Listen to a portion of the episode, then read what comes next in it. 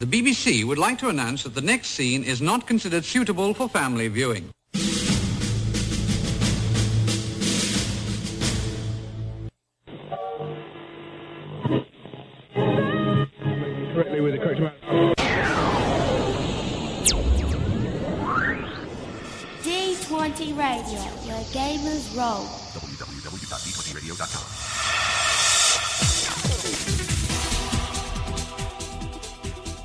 Broadcast live on D20 Radio's Justin TV channel.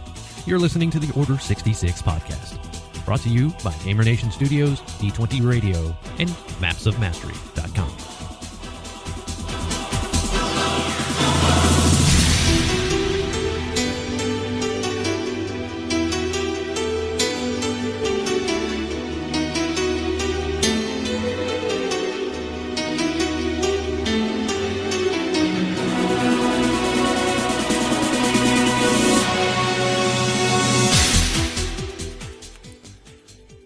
Well, I'm not entirely sure what to make of this, but we're back for episode number 18 of the Order 66 podcast. I know what to make of this. What? I could make a plane, or a hat, or a boat, or a pterodactyl. Yeah, I'm GM Dave, and this is Sunday, September 22nd. Just trying to accelerate time. And that was GM Chris. What is up, Gamer Nation? For those who may be tuning in for the very first time, this is the Order 66 podcast, the original podcast entirely devoted to Star Wars role-playing. And we have a long-awaited show coming to you tonight, one I'm very anxious to talk about. And I don't know, it's like we're finally getting back onto the real track of episodes, because things have been nuts the past few weeks. Yeah. I felt almost inebriated, drunken. Oh, is that it? Well, with all the new stuff that's come out, and guests and Gen Con, it's just it's been wild and wacky. I'm kind of anxious to get back to a good old show. I feel like Pepperidge Farm. I'm gonna pull up my suspenders and do you remember the old days of Order 66 where Dave and Chris talked about Star Wars? Pepperidge Farm remembers. Ah, yes, we do remember. We remember everything. Oh man, but yeah, I'm stretching. I'm moving my shoulders. I'm stretching my neck. I'm getting ready for classic Order 66 time. It's going to be fun. I'm excited. You should be excited. Are you excited? I am somewhat excited. I'm just worried about all the technical difficulties we had today. So making sure that we have a decent sounding show. This would be good. This would be very good. Yeah, but I think we'll manage. Yeah, I bet we will too, and so we'll kick it off with this that we haven't actually done yet, even though we probably should have like a month ago. That's when we got it, huh? Yeah, we got it a month. Yeah, and then we never actually referenced the aforementioned inebriated comments. Yes, of course, and so this would be our regular poetry edition of something, but we'll let you see which one it is. And now, Stormtrooper Haiku. Nighttime turns to day. A sunbeam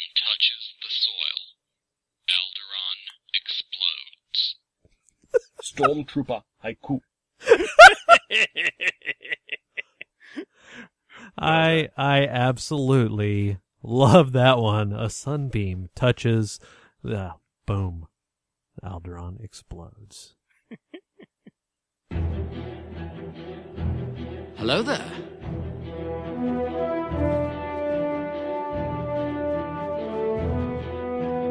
What have we here? Good news.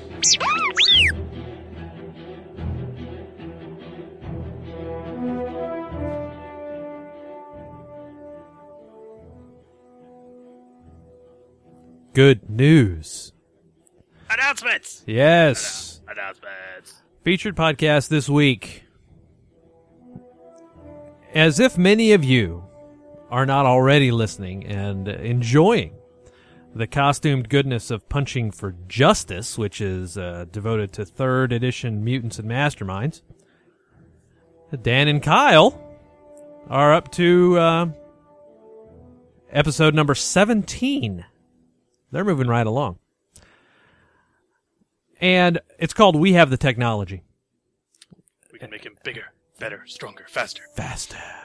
They discuss cybertech, nanotech gadget guides, some great skill challenge examples in the danger room, and learn why Dan hates fifth dimensional imps. Yeah. Or one in particular, yeah. Yeah, exactly. So, check that one out and more great podcasts at www.d20radio.com. Yes. Oh, yes. Juicy bits of web goodness time. From the keyboard of Sterling Hershey.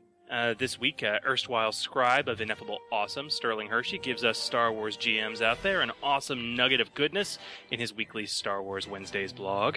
And this week's article exposes an awesome resource created by a big fan. An open source code, a browser-based code for a Star Wars crawl. Wow. So, you know, people have been making Star Wars crawls for a while for different things and putting them on YouTube. The problem with that is you have all this copyright infringement because it uses music and stuff like that, right? Right. So YouTube tends to take them down. If you want something legit, you can actually go to StarWars.com where they actually have a crawl generator for you, but the problem is that it requires Flash. So if you're like me and you like to use a tablet at the table, it really puts you out of luck. This is not a problem anymore. This guy has developed this, it's like, I mean... This basic open source web code that you can generate your own crawl with, and Sterling's got links to it all. He also talks about some advice on the best way to formulate and manage a crawl, not making it too long or short, getting it just right, with links to other excellent resources. And you can check all this out and so much more right now at www.sterlinghershey.com. Great resource for GMs. Really pep up the fun in your games, so go check it out. And if you got a coding bone in your body, you should be all over this. Yes. That too. Oh, yes. FFG news this week. It's been a very busy couple of weeks, actually, with the guys at FFG. New announcements out the wazoo. We've got new announcements coming out of the wazoo. Indeed. Beyond the Rim. So, yeah, speaking of Sterling Hershey, FFG finally announced that his full-length hardcover adventure, Beyond the Rim, which got an advanced release at Gen Con, is now fully available in retail stores, and I actually did see one sitting at Roll to Play in Coppell. Ah, yes, indeed. So I can verify that is indeed true. Under the Black Sun, this is the free RPG Day module that Kat Ostrander was on the show to talk about, and is now on the PDF download directly from the FFG website. Finally, yeah. How about that? So it took a little bit, but it's there, just like they said it would be there. All you guys that were panicking, oh my god, I'm not going to get my free RPG Day module. I was panicking, just a tad. Okay. Never was. Sons of Fortune. This is recently announced a supplement for Edge of the Empire. Sons of Fortune, which is the source book all about the Corellian sector. Yeah. All right. Big props here to our friend and half of the super duo that is Fandom Comics, Keith Capel, who was a contributing writer for the book.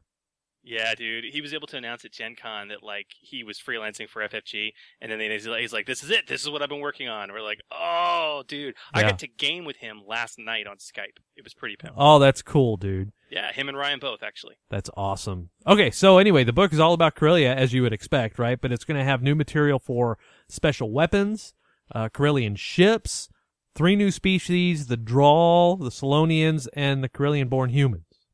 This is interesting. So it's like it's humans, but it's Corellian-born human. So it's a different species, and it has different abilities. And you know how they, like we talked about this last episode too. They were talking about how, you know, when we had Fish on, and we're talking about the generic weapons that are in the Age of Rebellion beta, and how the core books are keeping all this generic weaponry. In this announcement article, they talk about how they name drop specific, unique weapons that they're going to have in this book, and it lends credence to the whole thing of, you know, general, and then the supplements are going to be specific. Yeah. So, it looks great. Yeah. It's awesome. So you guys, we just can't wait. I'm very excited. And serious grats to Keith. K-Dog, congratulations. K-Dog. Now, it would not be right to finish our announcements without looking to the Gaming Security Agency, the T-Visor helmet to D20 Radio's Mandalorian armor, which continues to be the best and most prolific go-to place to get articles, NPCs, and fan-generated content for Edge of the Empire. Recent highlights, Donovan Morningfire, a.k.a. Agent 94, is added again with a new hero on demand, Nuke Tinray, jovial fighter pilot. Sulliston, who's quick with a joke and a snub fighter, and uses the new Ace career from the Age of Rebellion beta book. He's ready right now as a PC or NPC in your game. But does he have a bucket of fried chicken in his cockpit? He's not. No, not quite. That would be Jack Porkins. I know. Watching a Celestin eat fried chicken would be pretty funny for me, though, with the lip flaps and all that, you know. The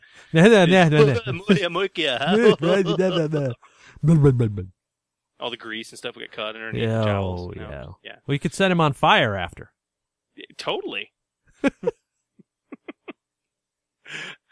Dono also hits us up with a new entry in the equipment labs to go right along with Niyuk.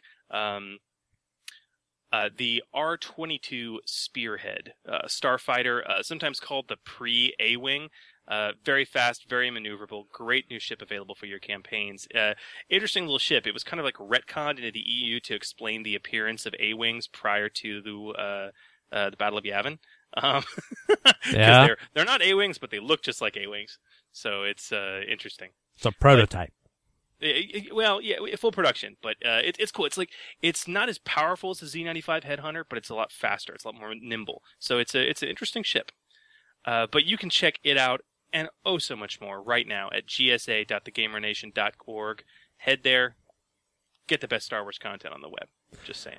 And if you guys want to be a writer for the GSA, they are taking applications, and really the application consists of, hey, Fiddleback, I would like to write for the GSA.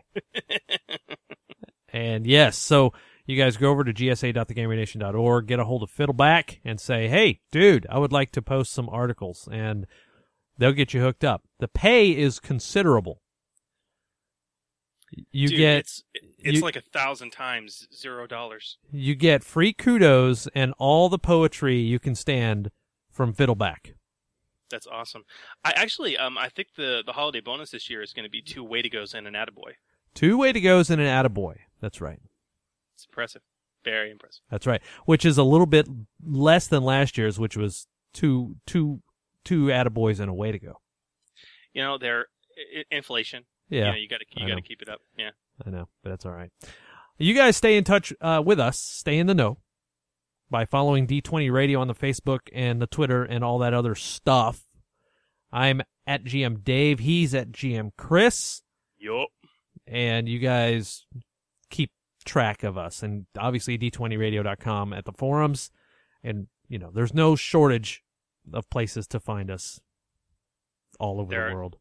There are many listeners watching this YouTube cast live right now as we are simulcasting, and that's right. We, of course, will tweet and Facebook post new show and next episode announcements regularly. Indeed we do. And we're going to stop down now for one of the most beloved segments in this show, Skill Monkey.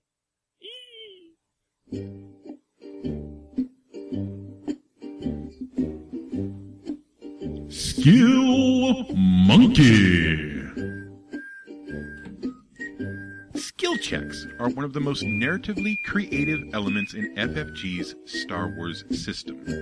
They represent opportunities for players and GMs to work together to create the kind of stories and adventures that become epic and cinematic. At least, they can be epic and cinematic if you think creatively about the dice results. Let me show you what I mean. It's a great day here aboard our ship, the Pure Canard. Our GM has us in orbit over the planet Giju. We're supposed to meet with and entertain representatives from certain factions within the Herglick population that might be interested in doing business with us. Seems they've had some Imperial problems and are looking to explore alternatives. Before we get that far, though, we have to show them we're worthy of their attention and business. And that means putting on a little party for them. And that means we have to show them we understand what they're all about. And that means we need to make use of xenology in order to not offend them. Great. Xenology is tied to your intellect, just like all the other knowledge skills are. The skill monkey is nothing if not an intellectual, so really, this advice is for the rest of my crew. A finer batch of Neanderthals you've never met. A simple success in this situation will immediately tell you a few basic facts about the Herglick species. Average GMs will probably tell you something along the lines of, you recall a few facts about them and things go smoothly. Well, thank you, Mr. GM. Here I put points in a knowledge skill, and you've certainly made it seem worthwhile. Thank you for your benevolence and contribution to this story. Wow. Fortunately, you are not an average GM. Clearly, you are a GM who wants his players to feel involved in the story and truly a part of making things interesting and fun. You'd much rather say, you search your memory for information about the Herglics, and the best means of making a good impression. After a moment or two, you recall that most Herglic you've seen in the galaxy are very sensitive about their size in relation to other species, and therefore, it would be a good idea not to point out how much room they're taking up, or the fact that you can't see around them, and any remarks beginning with, "You're a big fellow, aren't you?" are not going to be welcome. See, already you're making things better and enhancing the possibilities for success in these tricky negotiations. Additional successes can help you recall other basic, relevant facts, like the Herglick's tendency to overindulge at the gambling tables or their generally easygoing nature if treated well, all of which can make interacting with them much easier in the right circumstances. Failure means that you recall nothing and your crew goes unwarned about what not to say. Negotiations are going to be much harder for you in general, and that can result in setback dice in later interactions. Advantage gets you down into the nitty-gritty of Herglick interactions. Maybe you recall that Herglick, at the best of times, are awkward around other, smaller species. Normal-sized doorways are difficult for them to navigate, and human-scale hallways are a recipe for disaster, as a Herglick of any substantial size will occupy all of it and have a difficult time getting through. Perhaps this suggests to you that for a shipboard meeting, it might be a better idea to have the actual meeting and subsequent dinner in the cargo hold, where there's more room to maneuver and get in and out, and cargo doors are significantly larger. Make sure you decorate accordingly, though, and you'd best get out the big benches. Probably ought to tidy up as well. No Herglick wants to stare at the 17 cases of Deveronian entertainment flimsies you've been storing since your last stop. Why, in no time at all, you'll be a sultan of social setup. Threat, on the other hand, can mean you've missed something vitally important. Maybe you forgot to warn the crew to avoid saying things like, "I bet you can't guess what I heard," to which the only known Herglick reply is, "Oh yeah? How much?" And then it is just a long, slow spiral into debt, recriminations, broken families, and millions of impoverished Herglicks lining the streets of Giju, hoping for handouts to overcome their crippling gambling debts. Seriously, how can you live with yourself after that, you fiend? Triumph gets you the full info packet. Now, not only have you made all the right accommodations for your guests and put them at ease, you've remembered that they chafe under Imperial rule, that there are several different varieties of Herglick and that each of them may require some subtle adjustments on your part, and, most importantly, they control some serious manufacturing. Best of all, you know that when a Herglick goes it is time to pay serious attention to what they are about to say. It might mean the difference between successful negotiations and a sudden cooling of relations. Despair indicates you got something seriously wrong. Perhaps you think that because Herglick are a formerly water-dwelling species, that they like damp, cool environments, and now the entire diplomatic group is suffering from the high humidity and developing bronchitis. Maybe you thought it would be a really good idea to hold the meeting in the crew quarters, and now no one can sit down or even get in the room. Worse, maybe you've got the whole kit and caboodle wrong, and the crew keeps trying to put them at ease with, "Your mama's so fat that when she went to Yavin, the rebels tried to blow her up!" Honestly, how can you be so cruel? Thank goodness I've been around the galaxy a few times, and we won't have to worry about that. No, sir, I'm confident that my collection of Free Willy videos will be just the thing to ensure a happy and prosperous relationship. See you next time.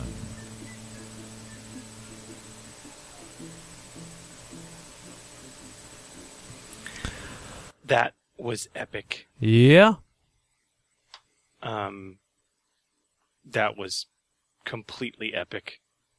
Totally. Totally. So, yeah. Star Wars, your mama jokes. They never get old. Yeah. Well done. Well done, Fiddy. Well done. Way to go. That's an attaboy and a way to go all at the same time. Oh, excellent. Well, what do you say we get to some questions, sir? Okay. What do you say? He doesn't seem to take a hint, this guy. I was beginning to wonder if you'd got my message. Messages from the Edge. Boy, am I glad to hear your voice. I think it would be wise if you took advantage of my knowledge in this instance. So you guys on Google Hangouts and on the YouTube channel, you're just going to have to deal with the distorted stuff when I'm playing music, because if I turn the switch to studio, for whatever reason, it feels like it has the right to hijack my entire audio setup and actually lowers the volume for everything, including my mixer. Yeah. So, Google, suck it. Yeah, Google Plus. Not overpromising and under-delivering since 1999. Yet again. Anyway, one of these days we'll find a reliable podcasting solution that will let us do what we want to do, because, I think we just do too much stuff for your average, whatever. We're too advanced. That's we are. I mean, that's what it is. It is what it is. Music, although under copyright, yes, we do indeed. All you YouTube police people, yes, we have a license. By the way. Yeah. Well, anyway. What we do not need any type of licensing for are listener questions. Yes, messages from the Edge, guys. This is our regular show segment where we take the time to answer your questions and, well, rules and game questions, I might add, about the system. And how can you get us these questions? Well, the easiest thing to do is go to d20radio.com/forums and register. Go to the Order 66 boards, and you will find a Messages from the Edge thread, which we should probably just find for every question that is possible in the system. It has grown that big. Yes, and bigger every day. Bigger every day, exactly. You can also email us if you want to. Questions directly to GM Dave at d20radio.com, GM Chris at d20radio.com, and if you're brave enough, you can call 262-D20-RADIO, or 262-320-7234. We actually have a couple of people that called, and I did not pull them off because I just remembered that they were there. Douche. We'll get them. Douche. You all should email GM Dave at D20Radio.com and call him douche. Douche. Douche. Yeah. Well, what have we got tonight, man? All right, so first up, Away Put Your Weapon has two questions leading into tonight's show topic. The first one is, are droids allowed to take the Force-sensitive exile specialization and Force talents? The rules don't seem to forbid it, and actually seem to be rather explicit about use versus acquire. For example, page 47, droids cannot acquire a Force rating and cannot use Force powers. Force talents, which do not have a Force rating prerequisite, do call out that the individual must have a Force rating of 1 or higher to use them. Use them, which is on page 278. So, what are your thoughts? Could a droid PC have a bunch of Force-related knowledge but inability to actually do anything with the Force? I'm picturing an old Jedi Archives droid, decades past his last scheduled memory wipes, telling his new organic ally, stretch out with your feelings, and your eyes can deceive you. Don't trust them. Yes. Yes. Okay. Yes. Away, I love you, buddy, but this is a case of extreme literality for no real benefit. Why? Why? Could a droid PC have a bunch of Force-related knowledge but an inability to actually do anything with the Force? Of course. Why does that have to translate into him taking Force talents? Why would you want a droid to take this specialization without the ability to use most of it? because he can't. That's clear. I mean, yeah. There are droids in the Star Wars universe like Huyang who have knowledge of the Force for teaching purposes. That's awesome. There is no reason such entities need to have any training in Force specializations. It's narrative, man. It's just narrative. And if we're talking, I mean, if he needs to know that knowledge, he knows it. Great. He's studied. Yeah. It doesn't mean he has to have the talents. And if we're talking NPCs, there's zero need to provide any mechanical explanation to how the character knows this stuff. He just does, because it makes sense for the story. But look, even if you dig into the rules away, okay, let's start this simply. As you put it, on page 47 of Edge of the Empire, the droid species, and I quote, "Droids cannot become Force-sensitive nor acquire a Force rating by any means." Right, it's pretty blatant. Now let's talk about the Force-sensitive exile. Start on page 275, and I quote, "The primary way one becomes Force-sensitive is by choosing the Force-sensitive exile specialization." Also, page 277, the Force-sensitive exile talent tree. Small text, right under the talent tree title. Gain Force Rating 1. In other words, you take this specialization, you gain Force Rating 1. Droids cannot gain a Force rating by any means. Ergo, droids cannot take Force-sensitive exile. Ah, yes! Post hoc, ergo propter hoc. I mean, if you want to argue with it, that's fine, but what would be the point and why? If you just try to give the droid the talent so he has knowledge of it for training purposes? Yes. Why? He has knowledge of it for training purposes. You don't need to have talents to represent that. That's right. It's like the brawler that lost his arms and cannot use shockboxing gloves. So if you buy them, he can't use them, although he has the knowledge. Yeah, but in this case, it's like saying you want to build a PC or an NPC who has the knowledge of how to shockbox, but he has no arms. He doesn't have to, like, from a narrative perspective, the guy shouldn't have to take specializations in shockboxing to have that knowledge. He just does, because it's not going to have any real impact in the game world from a mechanical perspective. Right. He doesn't have to have those talents. He doesn't have to have that specialization. He knows it because he needs to know it. It just makes sense. It is if you have a PC that wants to do that with his droid. It's his purpose. It's his programming. A Jedi could have programmed him, and that's how he knows it. He does it. Yeah, I mean that's right. What it comes down to. That's right. I don't know. I think we're just being way too literal, and you don't need to have the talents to justify the narrative. Not when there's no mechanical impact. Yeah, the train man smuggled him out. No problem. All right, old friend of the show, Fat Wreckit Ur. Damn, haven't heard from him in a whill. It's good to hear from him. Fat Wreckit Ribs. All right, Fat Wreckit Ur returns with an Edge of the Empire question about weapon qualities. What about weapon qualities that don't have an activate cost? For example, Disorient, described as an active ability, gives the target a setback dice for the number of rounds noted in the disorient quality when triggered. Pretty neat, but it doesn't say in the book how much advantage is necessary to trigger, if any at all. Same goes for blast, concussive, and a few others. It's there. It's a bit buried, TFR, but most every quality has a cost. If cost isn't called out or apparent, it costs a flat 2 advantage.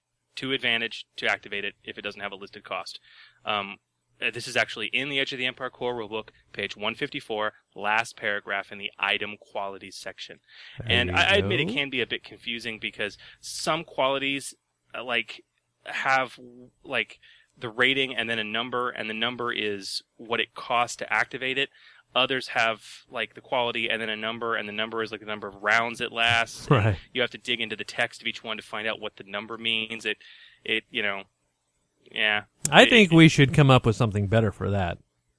Totally, you should pitch it to FFG. Absolutely. And then say, FFG, you need to reprint all those books. Recall them all. You need braces around one, brackets around another, parentheses around a third, in case you need it. I mean, totally. Seriously. And you know what? Let's just rip apart the system. Let's make it, completely balanced while we're at it. I mean, 4th edition style. Let's go for broke here. 4th edition style. All right. Great. We've just broken the game, you guys. We're done. No more podcasting when everybody quits. Podcast done. Bye. All right. In a related question, Darth Pseudonym has this to ask. This is Darth Pseudonym, not the pseudonym. Just to clarify. Yes. Are you required to hit with a weapon in order to spend advantage on active special weapon qualities? Wow, this is related. I can't find a rule reference that actually says that, and while it makes sense most times, in some situations I can see it. Auto fire, easy for me to say, burn, blast, linked, is specifically mentioned that they can only be activated on a successful attack. Blast and guided specifically say they can be used on a miss. The others, concussive, disorient, ensnare, knockdown, stun, and sunder, just say what happens when it activates. I can see where it'd be really hard to ensnare a target without hitting them with the net that you threw, but on the other hand, I can see someone getting ensnared without actually taking damage from the net that went over them. Sunder is really obvious. It's not that hard at all to imagine a lightsaber missing the guy by cutting his gun in half. I could see concussive, disorient, knockdown, even stun working when the attack didn't actually hit under certain circumstances. Like if they're attached to a blast weapon that misses the target, but somehow, off the fringing effect still affects them. Or a bola? What is that? A bolt. That's got to be a bolt. Okay. No, it's a bola. A bola. A bola. Oh, a bola. Okay, I'm sorry. I'm thinking... three weighted balls on a string, yeah. You throw it at a guy. I'm thinking blaster rifle for some reason, saying a blaster bolt. Okay. No, yeah. Bola. I like the one of the pre-gens for The Enemy My Enemy, the technician, he uses a bola. He's a Gand. He's got a bola. It's badass. Nice. Okay. All right, so it misses but trips up the enemy. Stun glove, brawler, just grazes his target, but it's enough contact for the shock to work. What do you guys think about that? This is a very interesting question, and he's right. There is no ruling in the book as to whether you need to hit or not to activate the special qualities of a weapon, unless otherwise stated. Some qualities, like he says, like auto-fire linked, specifically call out that they only work when you hit, and others, like guided, can only be used when you miss, but that's called out. So what about the qualities that most of the others that don't specify? Can you use them on a miss if you generate enough advantage? Strangely, the majority of GMs I've played with have run it as no, you can't. Uh-huh. Why not? Well, that's the thing. Because they're shackled by prior systems. Well, he brought up a really good point. And, well, that's the thing. It's sometimes it makes sense, sometimes it doesn't, and that's what GMs are lacking. So the notion that you have to hit in order to activate these qualities, just take that notion, wad it up into a ball, and throw it in the trash can. Yay! The whole point of the narrative dice system is that you can gain cool things even if you don't succeed. That's what advantage represents. And we can't say this enough.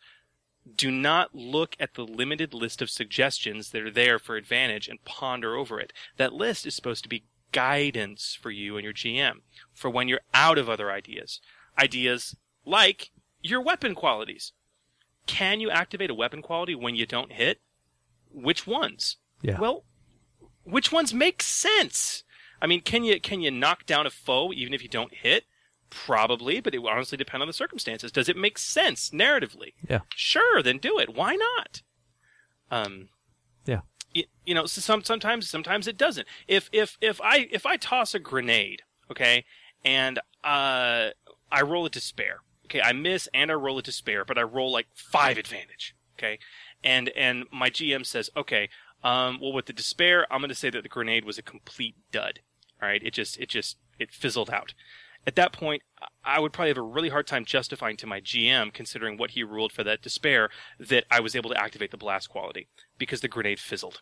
Okay, so there's an example where it probably wouldn't work. But if it was just a flat out miss and maybe it ricocheted off a rock when it hit the ground and missed him, but I didn't roll a despair or anything, and I still had 5 advantage, and you wanted to activate blast, sure, why not? Absolutely. It's a grenade.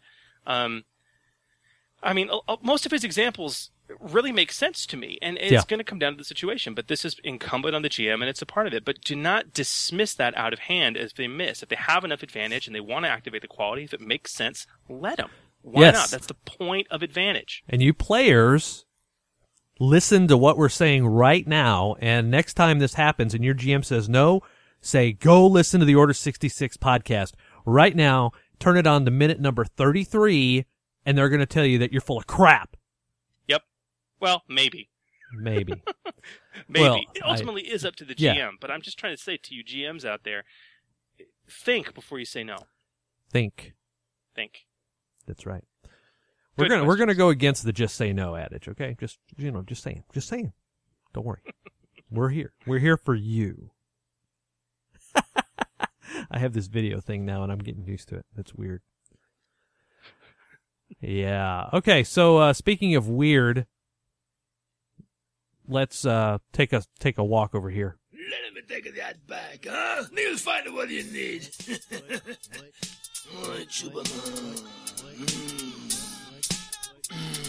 Oh!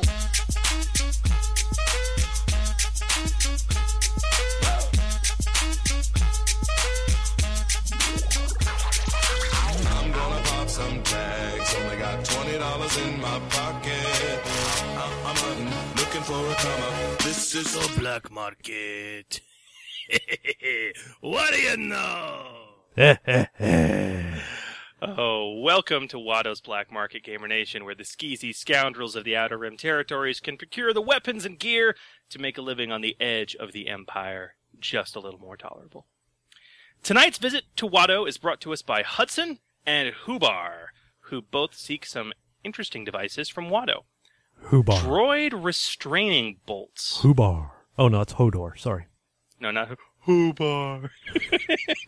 Hodor. Hodor, put your clothes on. Hodor. If I ever meet this dude, the first thing I'm going to say to him is, Hubar, put your clothes on. Hubar, put your clothes on. All right, man. Droid restraining bolts. These are some interesting devices. Ah, yes.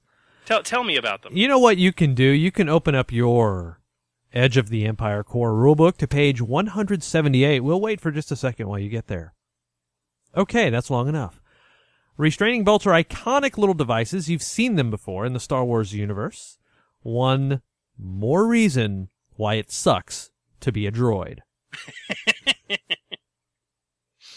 Indeed. So they are attached to a droid's chassis. If you remember, Luke wrestling to try and get one off. Mm-hmm. They're attached to the droid's chassis.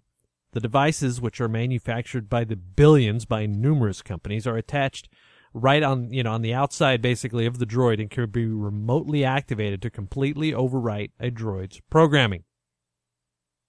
Specifically, the bolt can force a droid to perform any actions commanded by the person holding the controller.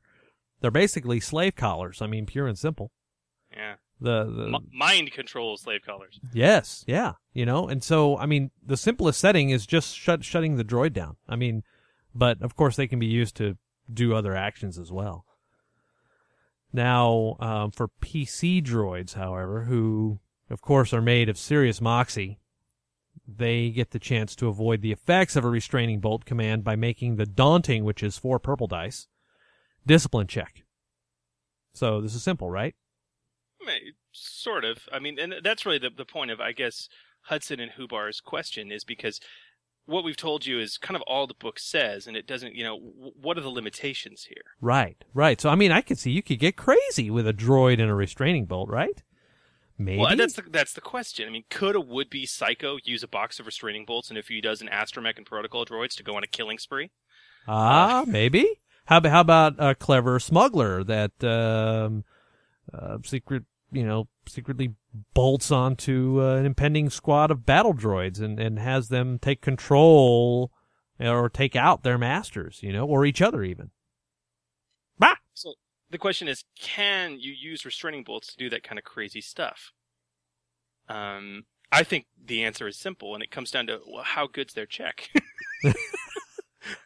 and how lenient is their GM? Uh-huh. Look. If you watch the films. In the EU, we see restraining bolts pretty much only used to issue very simple commands. Right. And we've never, in any of the EU that I've ever read or watched, seen restraining bolts allow a droid to overcome its behavioral inhibitors, if it has any. Right. So it's not so much like puppet control, more like just a quick and simple command. You know what I mean? I equate it to D&D terms. There's this low-level cleric spell called command, which is like a one-word, like stop or drop or roll, halt. Right. Simple things you can issue. Right. So, I mean, if I take that into account, what, man? It's like, on the simple end, I think a bolt might be able to get that battle droid to drop a weapon or shut down. But a really good check might let a restraining bolt controller do more. A little more? Maybe. I think like a good mechanics or computers check made when the bolt is installed might allow the control might allow the installer to connect it directly to more vital systems or more deeply into the droid's programming. Huh. Would you really though allow somebody to take control of a droid without seeing at least a triumph? No. Okay. As a GM, I would not. But that's the perfect use for a triumph right there. I mean, that would be puppet-like control. I would totally allow that for a triumph. Right. Okay. But you know, advantage helps you send something in addition to whatever you're trying to do. Yeah, I could see like maybe lots of advantage or extreme success, like maybe more complex commands, aside from simple things. Or another option is doing it at a much longer range. One of the things the book doesn't lay out is the range of the controller's remote and the bolt. I mean, frankly, I would treat that probably about medium range at most, maybe long range. Maybe with really good success or advantage, you could go to extreme range or farther with it, which you know could have a lot of impacts. So, right. Yeah, I don't know. There's room for crazy here, but I think.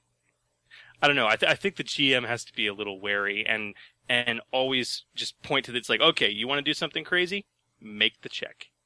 And because that's the thing. I would never call for a check just to put a restraining bolt on a droid unless you wanted to do something crazy with it. And then make the check because at that point there's always the chance you could really screw up. Right.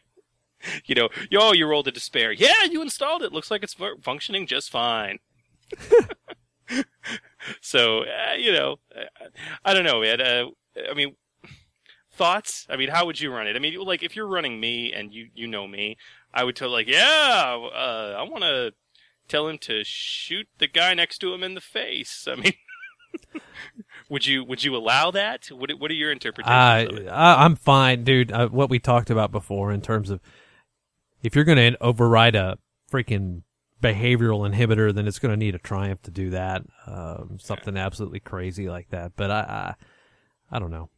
I would tend to go on the side of having more fun for the group.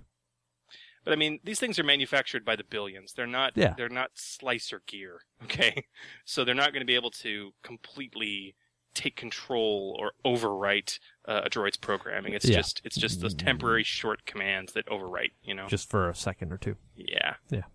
So that's where I would go. But good suggestions, guys. We got a few more things on the docket for Watto's Black Market, and we want to hear more of what you want us to talk about. Items out of the Edge of the Empire Core Rulebook or the other books that are come out or the beta books. If you want us to talk about them, let us know. One of the next things we have on the docket that I'm kind of excited to talk about because it's a little bit of a simple thing that doesn't get enough love is the Humble Fusion Lantern. So I'm kind of anxious to talk to that. But get to the boards at d20radio.com/forums. Head to the Order 66 forums itself, the boards there, and you will find a thread dedicated to Watto's Black Market. Yup.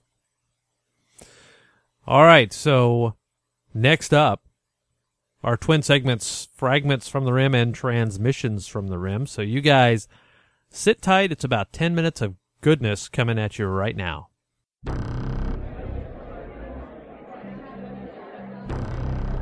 The farther you get from the core worlds, the more mysteries there are in the galaxy. Secrets that can mean the difference between success or failure, triumph or despair, life or death. Take a seat. My friend here will reveal one of these secrets. One of these fragments from the Rim. Ever since I bought Station Delta 20, I've been looking at my options for security personnel. You would think that the Outer Rim would be filled with hired guns looking for steady work as station security, and you would be right. Sadly, my interview process has thinned out the available candidates by 90%. There was just something undesirable about most of the folks I spoke with. I was down here last week in between interviews and meetings, and saw several humanoids wearing similar olive-drab garb and matching emblems. Overhearing some of their conversation, I approached them when I discovered that they were members of Shuri's Riflemen. I'd heard of this mercenary unit, in spite of their practice of maintaining a low profile. The Riflemen have mostly been operating in the outlying systems of the Empire, not exclusively in the Outer Rim, mind you, but their activities rarely include trips to the core worlds. This particular squad of soldiers were actually part of a larger platoon currently operating in the Parmel sector. They stopped by the station simply for a brief respite. I introduced myself as the station owner, bought them drinks, and we had a nice little chat about their company. Shuri's Riflemen are a mobile scout company, organized quite similarly to the Imperial Scout companies. The chief exception is that the frontline squads in the Imperial's table of organization are replaced with sharpshooter squads in the Riflemen's. Shuri's Riflemen boast an impressive number of highly accurate shooters, and it's very difficult to pass their entrance requirements. Only about 5% of trainees are accepted into the mercenary group and given the rank of frontiersman. As a mobile scout company, they primarily focus on rearguard harassment of enemy forces. Since their primary employer has been the Empire, it usually pits them against dissident factions like the Rebel Alliance. However, they are true mercenaries, sometimes switching sides if the opposition offered to pay more for their services. This created some animosity with the Empire, and they apparently deemed the Riflemen as expendable. This attitude almost led to the Riflemen's downfall recently. During operations in the Yatrella system, the Riflemen were nearly wiped out when the Empire failed to provide them with necessary backup, or maybe they refused to. Because of this inaction, the Rifleman's namesake, Valdim Churi, was killed in action. Apparently the Riflemen received some minor amount of revenge, as they were trying to deliver information to the local Imperial commander that could have prevented the Imperials from incurring heavy losses a few days later. After spending some time rebuilding their forces, the unit is now only accepting contracts that are anti-Imperial in nature, preferably missions that would seriously hamper the new order. Given the level of proficiency in their numbers, I almost feel bad for anyone in an Imperial uniform that finds themselves on the same planet as the Riflemen. We ended our conversation soon after, and I realized their specialty wouldn't really work well on board the station as security. They did give me a few contacts for other merc groups who might be interested in a short-term security contract. I told them that I'd send any sharpshooters I knew their way, as they're still trying to recover from their losses in the Yatrella system. If you, or anyone you know, is looking for work, can accept the structure of a paramilitary organization, and is a crack shot with a blaster rifle, look up the Churi's Riflemen. It might be the best way to take shots at the Empire and get paid well for doing it. Thanks for stopping by. Pay your tab at the door, and may the imps always be one step behind you.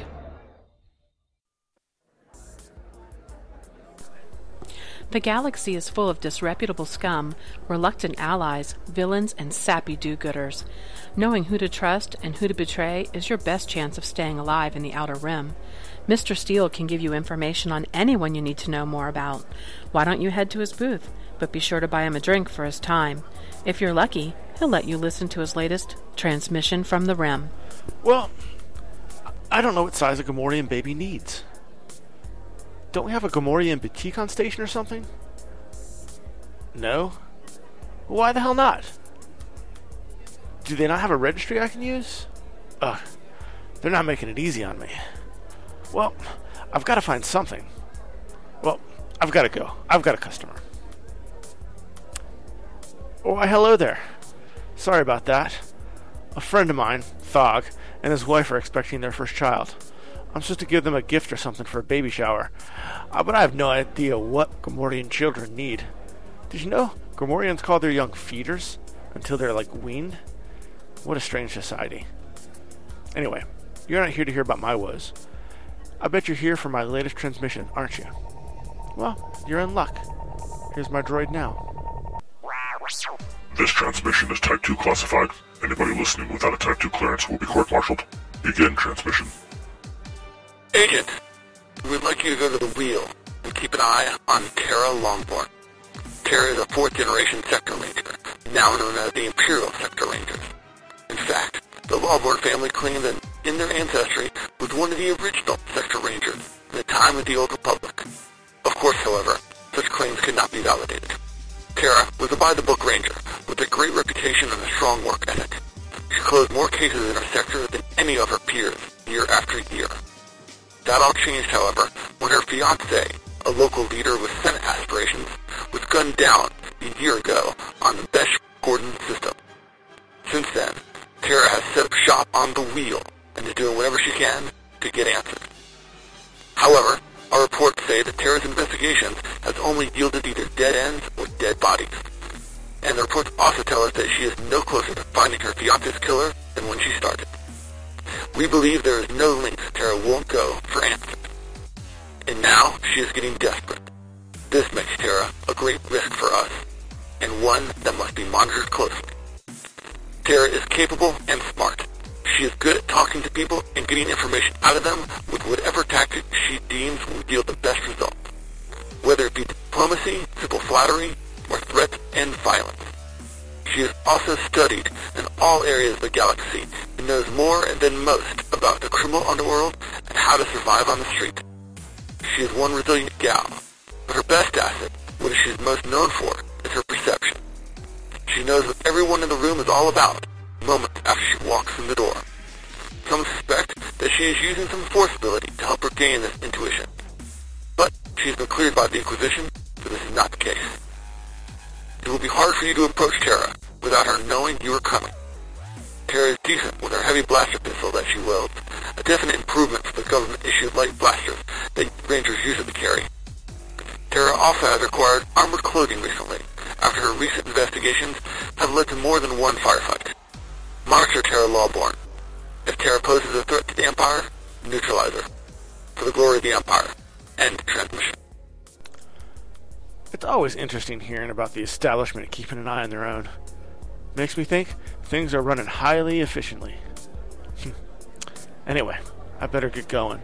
Shower's only in a few hours, and I'm still at square one. Thanks again for the drink.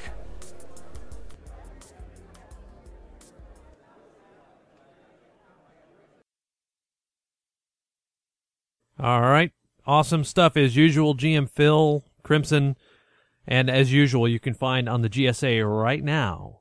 Terra Lawborn. Terra Lawborn. Yes. There's something inherently hot about the name Terra. And I don't know what that is. It's kind of a rednecky kind of thing to me. I don't know. There's something hot about a female sector ranger, but I like a woman in uniform. That's all I'm saying. You're not saying, you're just saying. Not saying, I'm just saying. But yes, you guys can head to gsa.thegamernation.org right now to find the stats for Ms. Lawborn, and they're awesome. They're rather cool.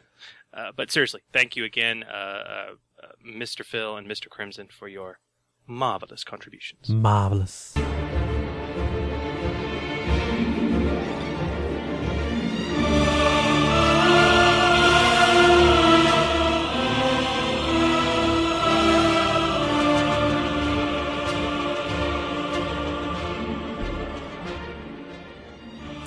Ah, yes. That can mean one thing and one thing only, that being that it's time for the meat of the show. Oh. Yes. So what are we tentatively calling the meat of tonight's show? We're calling it, If You Only Knew the Power of the Dark Side. So, yes. As we've said, things have been kind of crazy in Order 66 land lately. Hot on the heels of the full release of the Edge of the Empire core rulebook, Gen Con came, and then the Age of Rebellion beta got us, as we said, happily drunk for a few weeks. Yes. But we're back on the wagon tonight, and we are plowing down the trail with listener requests and Edge of the Empire discussion. And tonight's show topic has been waiting for a while, and was requested by a couple listeners, but perhaps most succinctly put forth in an email from one Abel Castro a few weeks, almost a few months ago. So, Dave, hit us up with Abel's email. All right, Abel says this. He says, Order 66, that's us. I never listened to you, and I really don't want to listen to you talk about the Force. I never listened to you when I played Saga Edition and GM'd a party of Force-sensitive for 3 years of sessions, when you gave me amazing advice on how to run the Force properly and keep it balanced. Now that my group is moving to the Edge of the Empire, it's imperative that I not listen to you now. Not listen to you talk about how to run the Force in this new system, especially in regards to the Dark Side. In Saga Edition, Dark Side points kept my players honest. But in this new system, I'm not quite sure what to do. So much is up to the GM that I'm not quite sure how best to do things, as my Force-sensitive players are, as usual, flirting with the dark side. Of course. Strain and destiny points don't seem to be a very effective deterrent in this case, so please don't talk about it, don't give me any advice, and don't clarify things in any way. I will never listen to them. Your loyal non-listener, Abel. Sex in advance. Naturally. Well, Abel, you are not the first to request this, so it is time to get to it. Grab your Sith holocrons, Gamer Nation. Cross your legs in angry meditation. Prepare to feel the unlimited power of the Force tonight on your Order 66 podcast. Bing. So, all right, man. We got to head off this discussion by talking about the real problem. Whoa. Boy, that came out loud. Came out loud last time. Why don't you do something about that, huh? Mr. Producer? I really don't know why that came out so loud. It was at 1% of volume. 3. It was actually at 3, but still. I don't know. It's really weird. Need to re-rip that file. I guess so. All right. The real problem here, dude. As we've said, we've gotten this request rather early from more than one listener. And after playing and GMing the system for a year now, I find that many GMs are giving the Force a back seat. And truthfully, it really is not a strong feature of Edge of the Empire or its ingrained setting and era. So a lot of them are left to wonder what the problem is. So I think we need to encapsulate the problem. Could it be the hangover? Maybe. The Imperial remnants? Yes, the Imperial remnant. Exactly. We all have Saga on the brain! Yeah, we do. Yes. I mean, many Star Wars RPGers, we played it. We loved it, yeah? Yes. Remember, I had a Wookiee that was addicted to the dark side. Exactly. And that became an issue in the system, because in that system, the Force was extremely powerful. So you had dark side points, which was this mechanic that tallied an evil score for your player for using the Force in naughty ways. And it helped balance the power out. If your evil score got high enough, it was effective character death. Your PC became an NPC. Evil. So this has unwittingly, I'm afraid, left an impression in many hardcore Star Wars RPGers who lived and breathed Saga and are now moving on to FFG system, which is not just another species, it is another classification altogether. Right. They're so used to having to guard against abuse of the Force that they want to know how to do it with FFG system. But this leads us to an ultimate conclusion. Does it? Yes. What conclusion would that be? Well, as we're going to talk about, the Force is nowhere near as dangerously overpowering if left unchecked in this system as it was in Saga. That right there needs to be clear. And everyone who's listening just needs to cool your conduits, all right? You are alliteration happy today. Thank you. But as more material is released, it's becoming more of a threat to game balance, potentially, especially if you look at some of the cool stuff that's out there in AOR, if run incorrectly. And there are all kinds of ways a Force-sensitive player can trounce on other PCs in terms of ability and power, but without the overt usage of the dark side. So we're going to talk about this. We're going to talk about how to manage it as a GM, as well as ways to deal with the dark side in your game, as much is called out in the rules to be entirely incumbent on the GM. And, you know, Dave, all of our advice tonight might change or become irrelevant when Force and Destiny comes out in a couple years. Yeah, it might. But the fact is, that's a couple years. You know what? I wouldn't be so sure. Well, they've already said it's not. They set the year of release. With the precedent they've set, I would be shocked if we didn't see the beta a year from now. That's what I'm saying. We're going to see the beta next year. All the same, still, that's a long time. And until then, we've got a full set of core rules for Edge of the Empire and a newly minted Age of Rebellion beta that gives our players the ability to get dark with their Force use. And we, as GMs, we need a guide. We do. And hopefully that guide will have its first page written for you tonight. Yes. But Dave, before we can talk about how to really manage the dark side, we need to remind ourselves and review the basics. Oh, boy. That would be using the Force, wouldn't it? Tell me about it, dude. Okay. So, all right, let's take a minute, quick minute or two, to go back and do a little bit of a primer on the Force mechanics in Edge of the Empire and the Age of Rebellion beta, just to see how the Force works. So how do you become Force-sensitive, I guess, is the first good question. Mm-hmm. And it's not hard. All you have to do is really buy into a second specialization. Currently, it's Force-sensitive exile if you're Edge, or it's the Force-sensitive emergent if you're in Age. See how I did that there? Uh-huh. Both of these are universal specializations, meaning that they belong to all careers and to none. In simple terms, you can't take it as your free first specialization, but when you do take it, it costs what an additional career spec would, which is 10 times the total number of specializations you have in XP. Right? Easy. Yeah, it's easy. Buying into one of them means that you're now Force sensitive, and you immediately get a Force rating of 1 unless you're a droid. And you can't take it anyway. So congratulations. Woohoo! But, hold on, you can't buy into both and get that benefit twice. At least currently, to advance your Force rating, you have to get the Force rating talent, which is a bottom tier 25 XP talent that's available in both trees down at the very bottom. So what's the upshot of this? Okay, from a balance perspective, right? It's basically beginner characters and even moderately experienced characters are not going to be very powerful with direct Force use. It takes a minimum of 95 XP to get the Force rating talent, and that's the fastest way. That's buying into emergent and taking a straight line straight down to it. All right, going to exile would be 115 XP by the time you get to it, because you have to do a little Jimmy, him, and haw here, you know? Yeah. And that's just to get a Force rating of 2.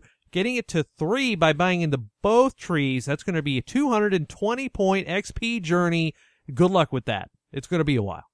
And if you just decide to do that, it's a straight line path, meaning that, wow, you've got 3 Force dice and no Force powers to use them on because you haven't spent any XP on Force powers. Woohoo! Yeah, so yeah, you're talking realistically at least 250, 275 XP before you have anything to do with it. So that is a huge balance consideration in this game, and that makes it, compared to prior systems where you have a literal beginning character that could trounce somebody of a much higher power level with a good enough roll. Okay, you talked about Force rating, dude. What does a Force rating mean, and how does that play into your character? Okay, so every rank of Force ratings that you have gives your character a Force die. You know those little Force dice that are... Oh, I don't have my dice bag right here. I could show it on the TV screen. The white die with the black dots and the white clear kind of dots, either one or two. Dark and light pips. Got it. Exactly. It's a D12. So how do you use these things? Yeah, exactly. So you've got a couple of different things, right? You've got a direct rolling, where once you've bought into the Force power, using those Force powers requires rolling all your Force dice and generating enough light side points to do whatever you want. So if you expand into your Force powers, more pips can be spent to do cooler things. Right. Yeah, your control upgrade, your strength upgrade, or all that, right? Right, exactly. So, all right, so that's that, and then there's ongoing effects. So you've got players that have certain upgrades in their powers can commit Force dice to do certain things. So, right now this happens for control upgrades of the sense power, right? So you sacrifice the use of one or more of your dice out of the pool to gain a benefit that's ongoing. You're using part of your connection to the Force continuously to gain that benefit on a continuous basis. Those committed dice that you have set aside, they cannot be used for any Force checks while they're committed to this ongoing effect. Got it. So if I'm a beginner character, I've got a Force rating of 1, and I'm plowing through that the sense power, and I've got to the control upgrade. If I've got a die committed to it, I can't toss out a move or an influence or anything else like that. Right. So think of it. I mean, you're still a rookie with the Force, so you really you know, from a story perspective, you can't maintain this thing over here and then go move something over here. Kind of, okay. Right? So another thing too, a common question I do want to address, dude, what does it take to do a commit? Like if I'm in the middle of combat, can I just turn it on and turn it off? I mean, does it take? No. I mean, is it a maneuver? Is it an incidental? You're talking about like where it takes an action to actually commit dice to. Okay, yeah, and I just want to clear that up for listeners because it's important to note. It takes an action, right, to commit dice if you decide to do it in like the middle of combat, right? Right.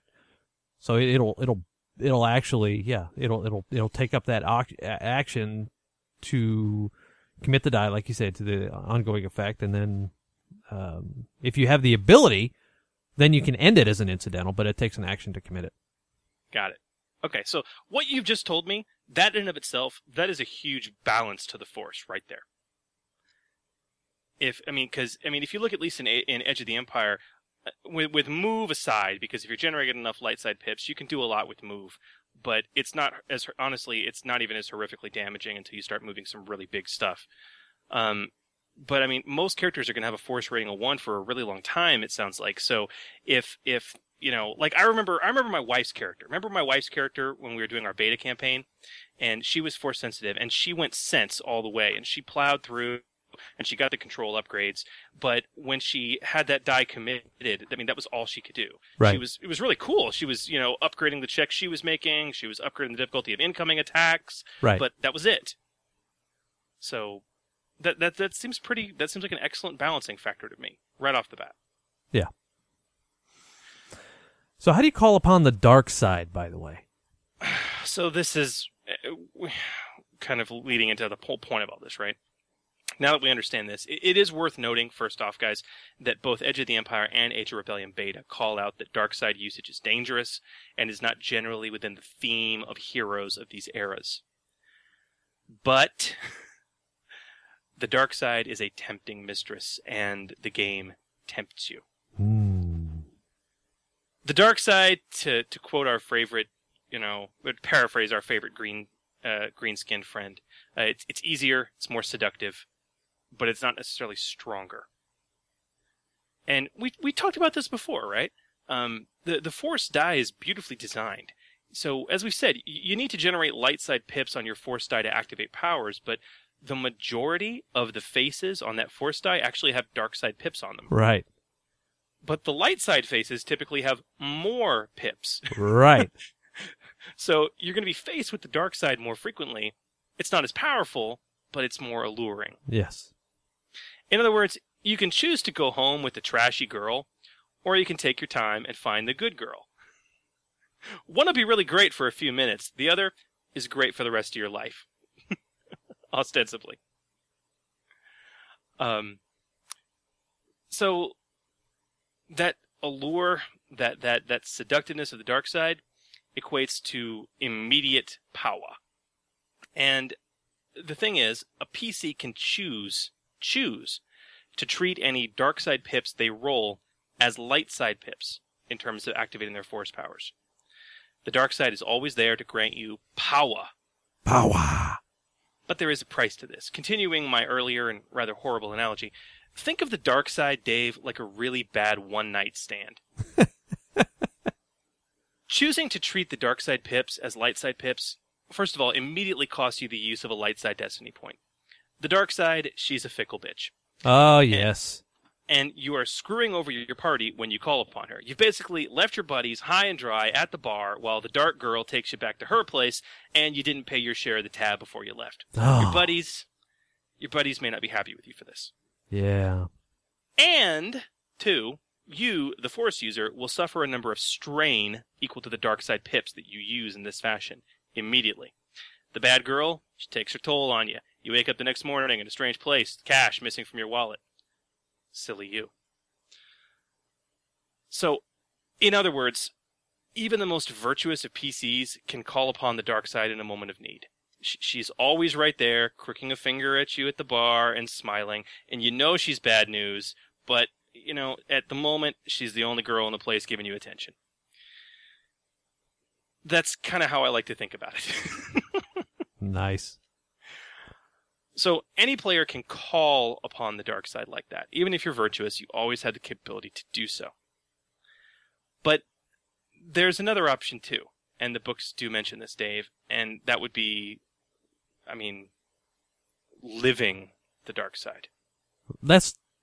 We call it here in the Mexican world, we call that living la vida loca. Thank you. Yeah. Thank you. No problem. So yeah, okay. So we would absolutely be remiss if we didn't call out the fact that the rules in this book that talk about fully embracing the dark side of the Force, okay? They do. True balls out Darksiders work inversely to normal characters. They only use dark side pips to activate their stuff and can use light side pips, but at the same cost of destiny points and strain. It's up to the GM, you know, pretty much as to whether or not to even allow this type of character, however. But both books will call out a rather nebulous consequence for both full-on Darksiders and those normal folks who just go back home with the bad girl a little too often that we talked about before. So what are these consequences, you ask? Well, those are left entirely up to the GM and are noted as possibly long-term and, yes, bad. Yeah, so, you know, just keep in mind, guys, that the dark side is born out of fear, hatred, and anger. And it's just not that good for your psyche. Yes. So how do you balance it, dude? I've got a player that's either calling upon the dark side frequency or is a balls-out dark sider, and I've allowed it. Balancing the dark side. Yes. All right, now we come to the true heart of our discussion, and really Abel's question. You talk about these nebulous consequences. What are they? What can they be? How and when should the GM use them? And does he need to at all? Can we say again, this is not Saga Edition? That's true. All right. I mean, there aren't any powers that a beginner can just whip out and spank a threat much more experienced and dangerous than with them. You remember Force Lightning? Yeah. It's just not going to happen here, okay? So you really shouldn't think of dark side consequences as necessarily trapping to keep balance. What's there in the system already is more than enough balance. You know, you're losing your light side destiny points and you're suffering strain, and it's enough for short-term balance. It really is. So, you know, put that in your pipe, smoke it, and be happy. Yeah. Yeah. The other thing for me is asking these questions about should a GM issue the consequence and when. For me, and it should be for most of you running the system, it should be all about the story. This shouldn't be a surprise. At this point, it's all about the narrative. Consequences for dark side usage should rear their cackling heads when it is most important to the story. In other words, when it's time for a character to grow, to change, or to shift. When that time has come, Dave, let's talk about some ways to enact this both mechanically and with new ideas, and perhaps some reuse of some existing mechanics. When does a GM know that the time has come? When can they look at their PC and say, okay, I need to think about these long-term consequences? Okay, when? Well, when enough is enough. Okay. I mean, honestly, this is the hardest thing for the GM to determine, when those consequences are called for beyond the blatant ones already laid out. And really, it's all on you. It's all on me. As a GM, it's all on me. Is that what you're saying? Yes. And you need to really take stock of your session and your players. So, you need to be an active guider of the narrative. Okay, so let's say that a Force-sensitive player calls on the dark side every single session for several sessions in a row. You should probably think about a long-term consequence for that, yeah. You might be a dark sider. You know, at that point, he's starting to slip. He's enjoying his time with that bad girl just a little too much. All right. Okay. What about a single really nefarious act that, sure. You know, sure. Will that do it? Well, potentially. I mean, that single nefarious act, it could be the one push into a full-on long-term consequence, or the final straw that takes you over the edge if you've been teetering. I mean, I think back to the films. I think, you know, Anakin, he relied on his anger a lot. He definitely called upon the dark side more than once, but it was that huge act. It was pretty much cutting off Mace Windu's hands that really put him over the tipping point. Then, you know, slaughtering an entire temple of children. That kind of did it. To that end, even a totally virtuous force user who never calls upon the dark side, but finally does so, and his actions cause the death of an entire planet, yeah, they're probably going straight to the black. That's just... I mean, from a narrative perspective, that's my thing. But again, it's nebulous, and you have to be, again, an active participant in the narrative of your game, because ultimately, Dave, it's all about the intent. I think this is a really hard part for a GM, and it's very important. There are a lot of force talents and even force powers with committed dice use that don't require you to roll force die at all. So in other words, they're never going to require any dark side turn, light side pips. Right. To give you that barometer of whether or not they called upon the dark side. There's no mechanical trigger to point to and say, hey, you're calling on the dark side!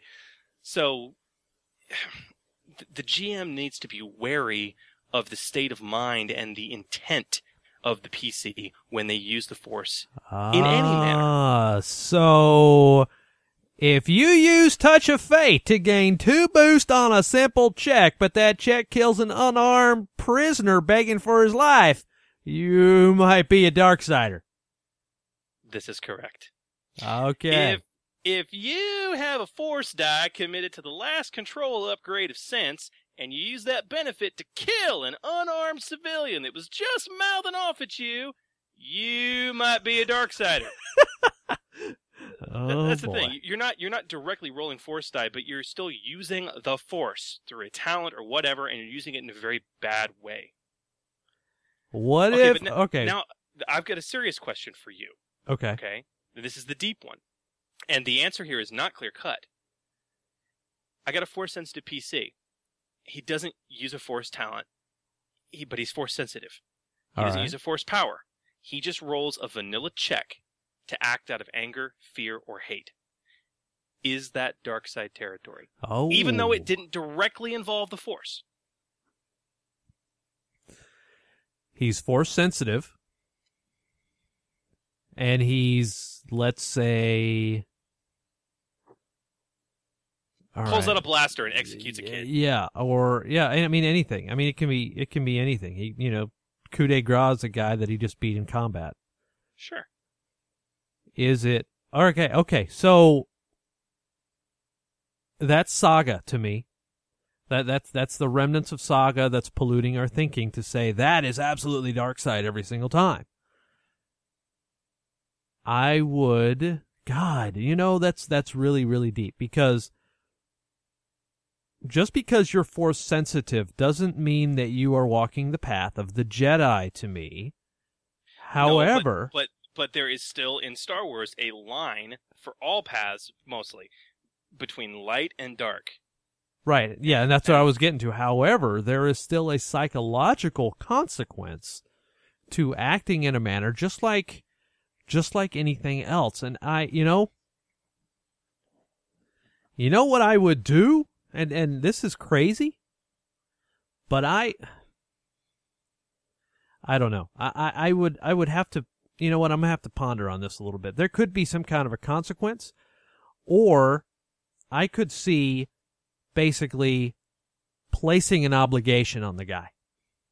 Okay, well, you're jumping ahead there to a good place, and that's, you know, talking about how we're going to enforce those long-term consequences. Right. Oh, but, yeah. But the deeper question is that act even worthy of a consequence? Well, Should there be a dark side consequence when I've done something evil, but I've not used the Force directly or indirectly to accomplish it? But I happen to be Force sensitive. I don't know. I think it depends on how often that character is doing that sort of thing. And basically, you can use the questions up above, right? So if it's a single check that he uses to kill somebody who's defenseless, then I think, yes, you're going to impose some kind of consequence on them. I think if it's, you know, a single Force check of some sort, or a single check of some sort that, yeah, it may have some nefarious use to it, but it's not in and of itself egregious, then maybe not. But no, I can see it. I can see you putting some kind of something in place for him, yeah. And that's the thing. It's this big maybe, right? I mean, if as a GM, if I have a Force-using player that is using the Force in an evil manner, directly or indirectly, yeah, they're walking the path of the dark side. But even if they're not using the Force and they're still Force-sensitive, evil puts you towards the path of the dark side, usually, those evil actions. And you can feel that psychological consequence more deeply because you're attuned to the Force. Right. So, you know, it's just... GMs don't need to dismiss that out of hand. And that's the whole point of this. That's what we're trying to say, guys, is that in prior editions of the system, it was evil acts that involved the Force, okay? That you had this hard line you could point to and go, did you do this or this or this? Okay, easy. Boom. You know, 75% of the time, we can tell that you have transgressed and have gone to the dark side and, you know, or are walking that path. You need to be a little more open with your judgments here in both ways. And you really need to be aware of the narrative of that particular player and what his mindset is. So, okay. This begs the question, Dave, and you led us to it perfectly. Once a GM has determined that a PC is walking the dark path and wants to impose those long-term consequences, the social disease that you've garnered after your numerous amorous encounters with the bad girl. What are those consequences? The book leaves it completely open. They say it's up to the player and the GM to work together to come up with something. Yes. So what do you do? What are a couple easy things that we can suggest as long-term consequences that could be fairly balanced in this system? And Dave, I'll let you take the first one because you already went into it and you're dead on as one of the easiest things you can do. Oh, yeah. So create a whole new obligation type of dark side. Maybe. Yeah, I mean, you know, I start, give them a value of 5 or 10, and every single infraction they do simply adds more to the magnitude of the obligation. I mean, it just makes sense to me. And well, it's beautiful, because like, whether the designers intended it or not, the existing obligation mechanics that are there in Edge of the Empire right now are just this beautiful way to represent that dark side consequence. And I love it because not only does the consequence impact you, but it would impact your entire party potentially because it's obligation, right? And I think that's brilliant. Now you mentioned using maybe creating a whole new obligation type, like obligation type dark side, okay? But I think back to your last character in our last saga game, our long running Salura. That dude had an obligation, and it wasn't dark side. In truth, it was addiction. Right, yeah. And that's how I think of it now. Given the obligation system that's in place now, I would have absolutely treated that as an addiction. However, this you can actually spin as a dark side obligation that you have to work to get back to free yourself of those tendencies to use the dark side, you know? I mean, it's elegant in a word. Extremely. And if you treat this as an obligation, and guys, this is our number one recommendation because this is the easiest thing for you guys to do for a long-term consequence. If the PC ignores it, it's just going to get bigger and bigger, and the more they do, the more they're going to take on. And it's going to keep getting bigger, and it's going to keep triggering with all the juicy side effects and penalties that would have on you and your group for the whole session, or major story impacts. And eventually, if it grows big enough, the party as a whole will not be able to spend XP because they'll most likely be at 100 or more on their party, you know, magnitude. which might very quickly mean your departure from the party, depending on how your party feels about it. Okay, Dave, you said earlier, you hinted at it. So how would you get rid of an obligation like this? How do you reduce the obligation value? I mean, you're not paying off a debt. You're not, cleaning up a criminal past. Right. How do you get rid of it? Well, you find it all over the movies, man. I mean, how do you get rid of it? All right. Look at Vader. How did he get rid of it? One massive action that totally cleared off his slate. Of course, it doesn't have to be that, what am I looking for? It doesn't have to be that grandiose, He can be a little bit at a time. Maybe you can save somebody from certain doom, or you can go out of your way to do something that is considerably light-sighted, I leave that up to the GM. I don't have anything just ready off the top of my head to say, but, even maybe just refraining from using the dark side, showing that you're not going to give in to it, is enough to reduce your obligation by 5 after 2 sessions. I mean, like being a sweet angel and then doing acts of goodness and light-sidedness for a couple sessions. I could totally buy that. But, I mean, I love your example of Vader, dude. I mean, that's the classic example. And that was, like, I mean, his obligation, I think about it, was ostensibly to the font of dark-sidedness known as Palpatine. And what does he do? He kills the dude. He saves his son and the galaxy and sacrifices his own life to do so. And then, poof, he gets to be all glowy when he dies and shit. It's really awesome. But that's how you could reduce it. Acts of goodness, acts of kindness, and a refraining from using the dark side. But if you keep using it, you keep pumping that obligation value. It just makes perfect sense as to how to manage a long-term consequence. Now, aside from that, if you're not a fan of the obligation option, there are a few other things you could do for consequences, Dave, from a narrative perspective. Ah, okay. Are you saying KOTOR-ish? Very, very. We've all played KOTOR. We've all seen what happens to Darksiders who take it that way, both physically and socially. I love the idea of physical changes. This could be merely cosmetic. I mean, like those crazy yellow eyes and the gray crackling skin that are always present and always with you. It always cracked me up playing KOTOR when you're going like super dark and you're really evil and like you're looking at your little character portrait and you're like, your skin is gray, it's covered in veins of black and your eyes are glowing yellow. And like you're talking to some light, cheery NPC and they're like, "Oh, thank you so much for your help. Will you help us, please? I really like you." But, it could be cosmetic. It could be more severe. What are your thoughts? And this is just a thought because this is pretty hardcore. Could the GM perhaps permanently reduce one or more characteristics of the PC as the dark side takes its toll on you? That is so unbelievably huge in this system because it's hard to increase characteristics. You've got to go all the way down to the bottom of the talent tree. Yeah. That is ridiculous.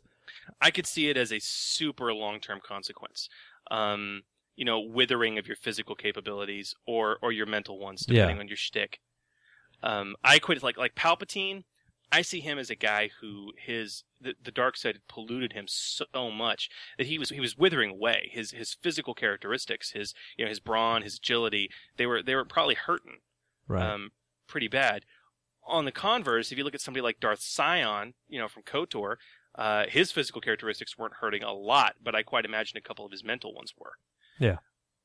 I don't know. If that's too extreme, dude, I mean, what would you say to something like, as a long-term consequence, maybe a permanent setback die for physical checks? Now you're talking.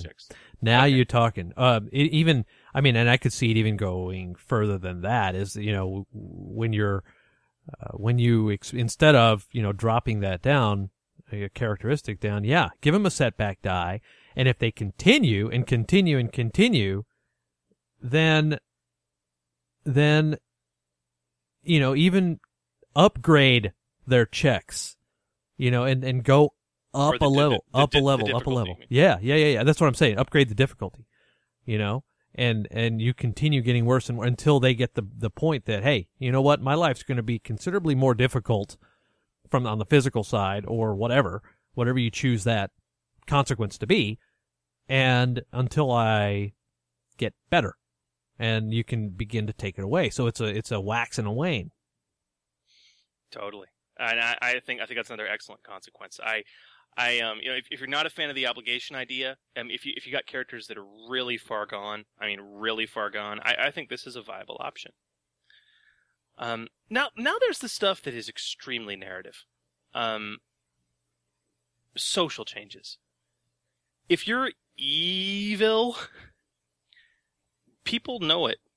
I mean, they know it and they can see it. And, I mean, yeah, that could be represented with obligation, sure, but on a more basic level, your life is going to become a lot harder. People are going to fear you. They're going to revile you. You're not going to have many or any friends. No one's going to trust you. No one's going to take you at your word.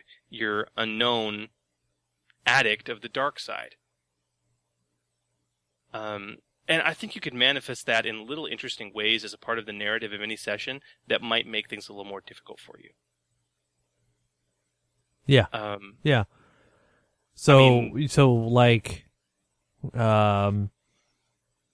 animals, freak out.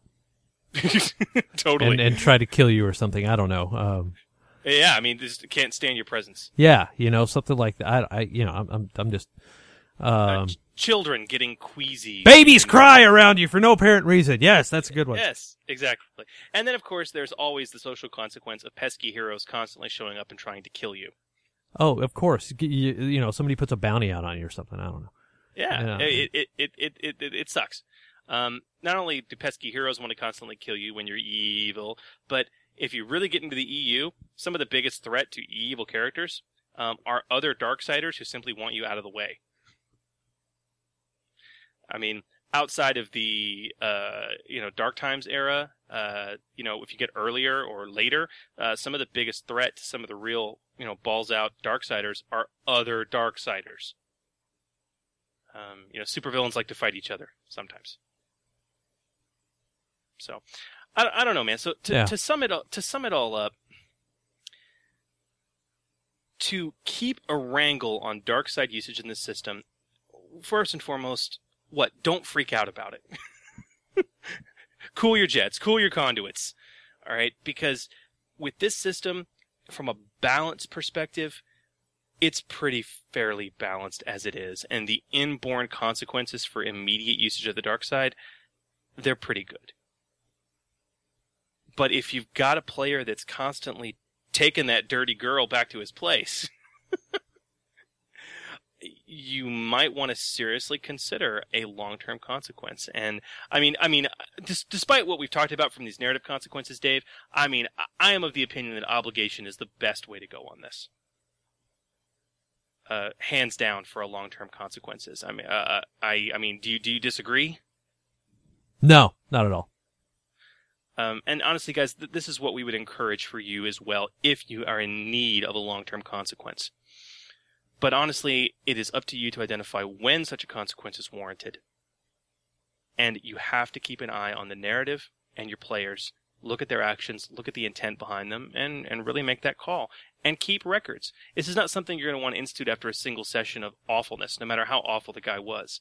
This needs to be something that happens after several sessions, after the growth of a character and the things that they do. So, there it is. There it is. You might be a Darksider. Yeah, as soon as I said that, I knew that there was going to be an episode title in there. Well, I really want to thank Abel for his email, as well as many others of you. We've got a lot of people that have been getting to the forums and posting up show topics, things they want discussed. And we have a lot more stuff on the docket. But we want to hear what you want from us, guys. So, again, get to the forums at d20radio.com/forums. Email us, gmchris at d20radio.com, gmdave at d20radio.com. Follow us on the Facebooks and on Twitter. And, of course, call us. Leave us a line or tell us why you never listen to the Order 66 podcast. You can, of course, call us on the D20 Radio hotline, 262 D20 Radio. 262-320-7234. I was just a second late. Sorry. Yeah, you know, quality production. That's what happens when, you know, we're just, that's what happens when we're not, you know, we're just not lockstep anymore. You know, as I said, it's been a few weeks of inebriation. Guest hosts will do that to you. Yeah, I know. All right, guys. Thank you very much again for taking the time to listen, and we will be back at you again in a couple weeks with another episode of Awesome. Keep playing, and this is GM Chris wishing you peace, love, and good gaming. And GM Dave saying, keep them dice rolling.